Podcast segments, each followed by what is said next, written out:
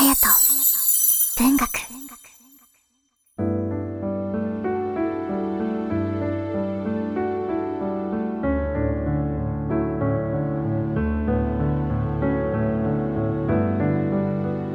皆さんいかがお過ごしでしょうか？5月15日月曜日の夜です。さあ突然ですが皆さんは昨日見た夢を覚えていますでしょうか？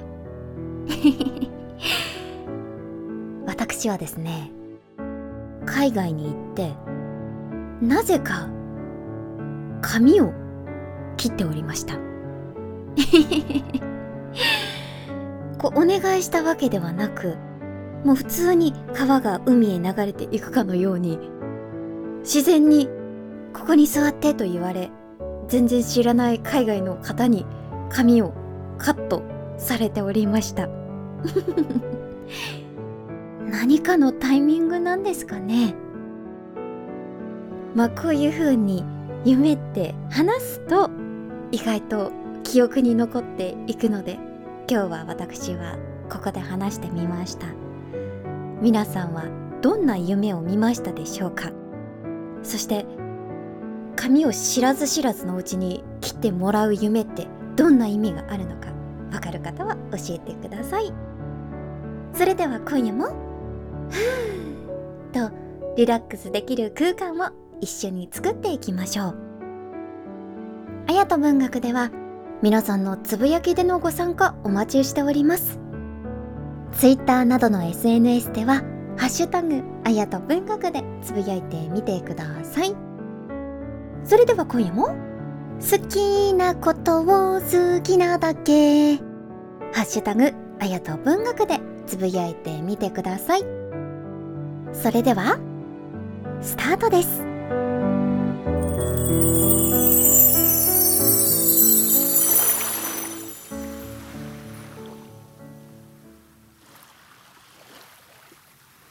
夢十夜。夏目漱石。第一夜。こんな夢を見た。腕組みをして枕元に座っていると仰向きに寝た女が静かな声で「もう死にます」という。女は長い髪を枕に敷いて、輪郭の柔らかな売りざね顔をその中に横たえている。真っ白な頬の底に暖かい血の色が程よくさして、唇の色は無論赤い。到底死にそうには見えない。しかし女は静かな声で。もう死にます。はっきり言った。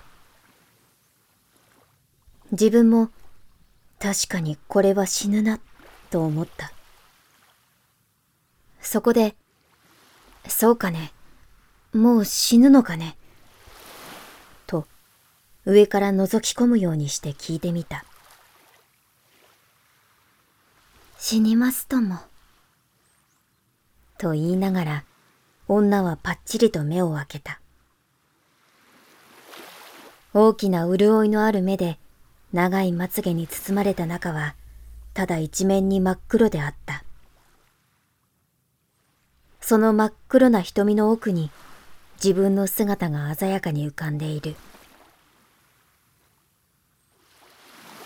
自分は透き通るほど深く見えるこの黒目の艶を眺めて、これでも死ぬのか、と思った。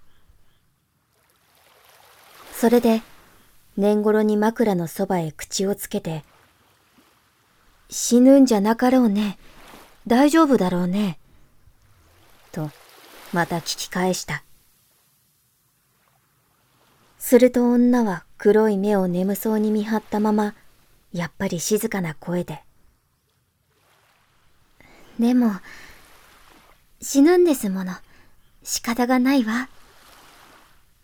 と言った。じゃあ、私の顔が見えるかい？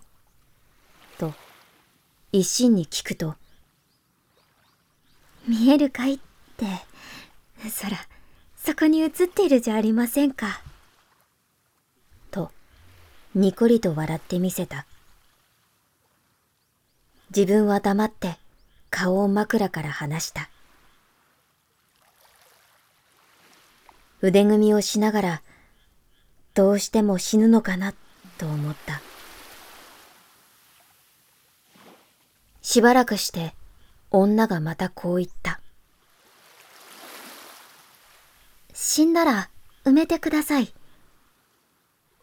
大きな真珠貝で穴を掘って、そして天から落ちてくる星の欠けを墓印に置いてください。そして、墓のそばに待っていてください。また、会いに来ますから。自分は、いつ会いに来るかね？と聞いた。日が出るでしょ？それから日が沈むでしょ？それからまた出るでしょ？そしてまた沈むでしょ？赤い日が東から西へ、東から西へと落ちていくうちに、あなた、待っていられますか？自分は黙ってうなずいた。女は静かな調子を一段張り上げて、百年待っていてください。と、思い切った声で言った。百年、私の墓のそばに座って待っていてください。きっと、会いに来ますから。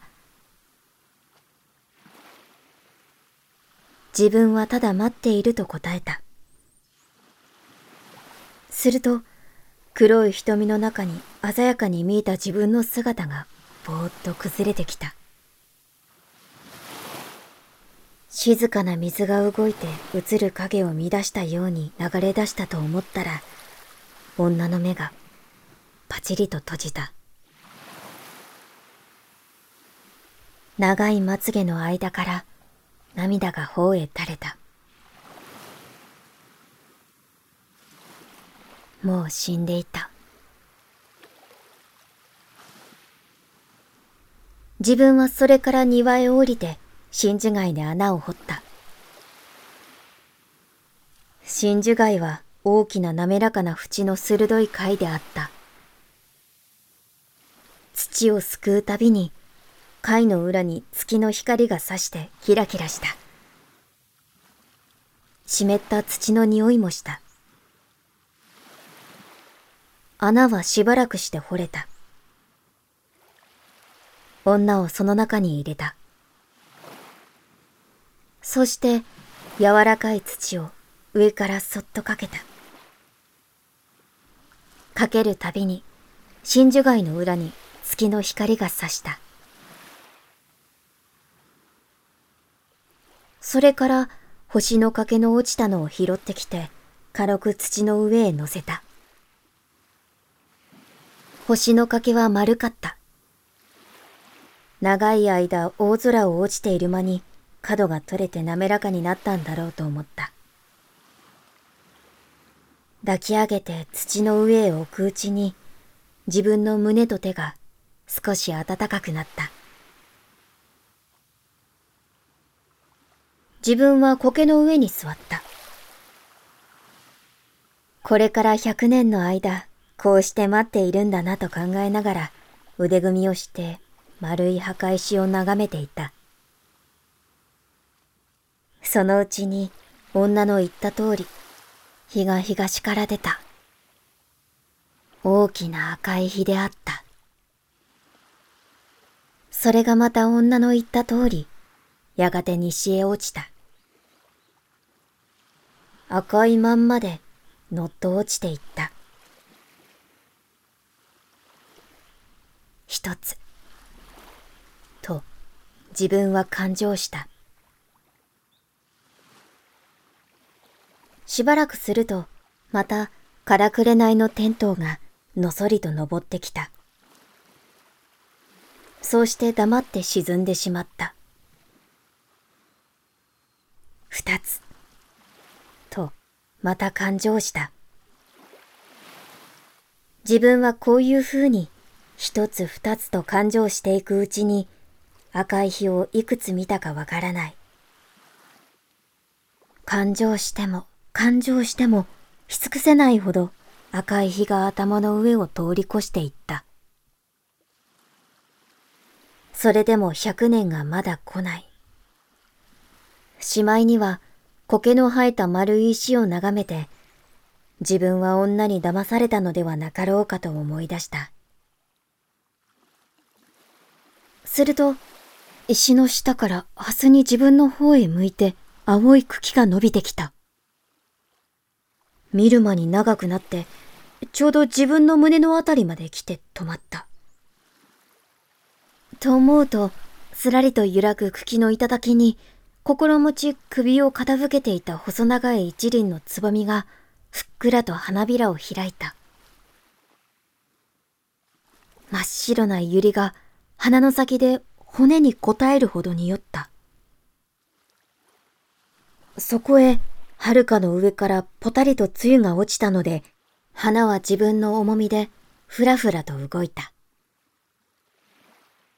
自分は首を前へ出して冷たい露の滴る白い花びらに接吻した。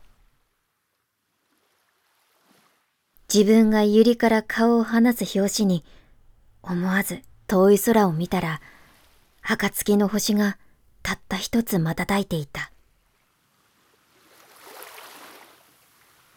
百年はもう来ていたんだな。と、この時初めて気がついた。夢十夜第一夜夏目漱石隼人文学第50回綾と文学今宵は夏目漱石作夢十夜の第一夜を読ませていただきました。いかがだったでしょうか？あなたに会うためだけに待ち続ける。あなたに会うためだけに生まれ変わってくる。愛の形感じました。それではまた会える日まで。ハピルンな。今は今は